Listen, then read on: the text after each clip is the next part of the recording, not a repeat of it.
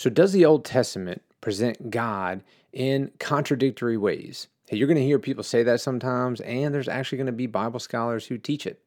So in today's episode, I'm going to tell you exactly what they say and then give you the three reasons why they're wrong. Hey guys, I'm William Dyer. This is Dyer Conversations. Thanks for joining me on today's podcast. If you're just jumping in here, I want you to know that this episode is part of a series I'm doing. So I'm going to put a link on the uh, screen above and one in the description below so you can check out the earlier episodes. Okay, so first and foremost, we got to figure out exactly what these people are saying before we can critique it. So what you're going to hear people say, or even Bible scholars teach as they write books, is that the Old Testament, specifically the Law of Moses, presents God in multiple different ways, and those ways are contradictory. Okay, so basically, you know, hey, you got one picture of God here, and you got another picture of God there, and they don't match up. So therefore, the Bible's not reliable. But they're just wrong. Really what it comes down to is three different pictures of God.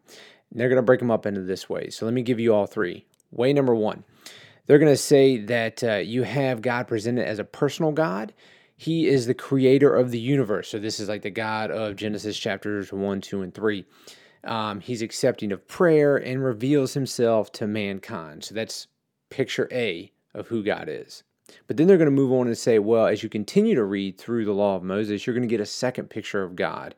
And this second picture of God is one who manifests himself through dreams and visions, shows himself uh, through angels, and communicates in that sort of way.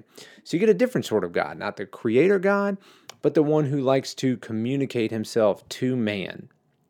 Now, the third way that God is presented, that these scholars will say, is that um, you have God so removed from creation that uh, the word here is transcendent. He's so removed from creation that there's this huge gulf between man and God. And the only way that man can even venture to try to approach God is through rituals and sacrifices. Earlier, I told you I was going to give you the three reasons why this um, critique of the Old Testament fails. So let's start with reason number one, and that is it fails the common sense test. Now, I want you to imagine common sense, right? So we're just going to give you a common sense example here. I want you to imagine a biography that you're reading of a certain person, okay? Let's say it's of a president. So you're reading a biography of President Abraham Lincoln. And in this biography, you see a picture of him as a child, right? And who his parents are and how he was when he was younger, what, you know, what activities he was a part of, what things he liked to study or didn't like to study. Then you get another picture of Abraham Lincoln as he maybe is a young man and going to college and how he interacted with his peers, um, the different jobs he might have held. Then you're going to get Abraham Lincoln when he's actually president of the United States and all he did with that and how he was as a leader and how he dealt with the Civil War and all those different things. And so you're going to get radically kind of different pictures of who Abraham Lincoln is.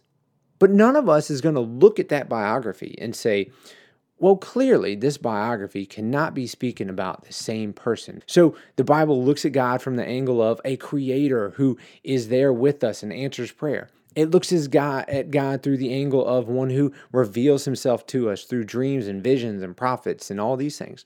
And it looks at God as saying, hey, look, he's so far removed from us and above us, you know, that, that there's this barrier, and that barrier we learn in the Bible is sin. None of these things are contradictory. It's just looking at God through different angles. So it fails the common sense test. But what I always like to do with these sort of critiques is actually apply it to the biblical text. And that's what we're going to do in the second reason why these people are wrong.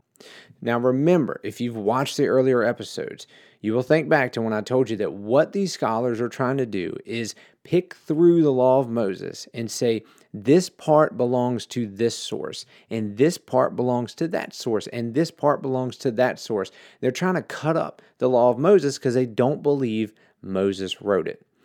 And so what we're going to show here is that they can never consistently apply these rules. So Genesis chapter fifteen, verse one says this, "After these things, the word of the Lord came to Abram in a vision." So one of the things that these scholars do is they say, listen, God is presented as a creator God who hears our prayers. And one of the ways that we know that he's being presented like that is if he's called Yahweh. Now, if you don't know the difference between the names of God, I did a video earlier, and I'm going to link it on the screen right now, and you can go check that out. However, if you're already aware of that, just know that they say God is being presented as the creator God, the one who hears our prayers, when he is called Yahweh. And so when we find him being called Yahweh, we know that's from this source. Well, they run into a problem here in Genesis chapter fifteen, verse one. Because God is called Yahweh, that word Lord there is Yahweh. However, they say we know God is being presented as the God who reveals himself in visions and dreams, right? When he reveals himself in visions and dreams. And so that comes from a different source. Well, here's the problem. In Genesis chapter fifteen, verse one, just in one single verse, God is called Yahweh, but he's also revealing himself in a vision. So do we have two different gods here, two different pictures of a God? Or maybe these scholars are just wrong about their rules because they clearly can't even be presented consistently. Now, the third and final way that this method of looking at the Old Testament fails is that they constantly shift the rules in order to keep their method alive, because if they didn't do that, their method would just completely fall apart.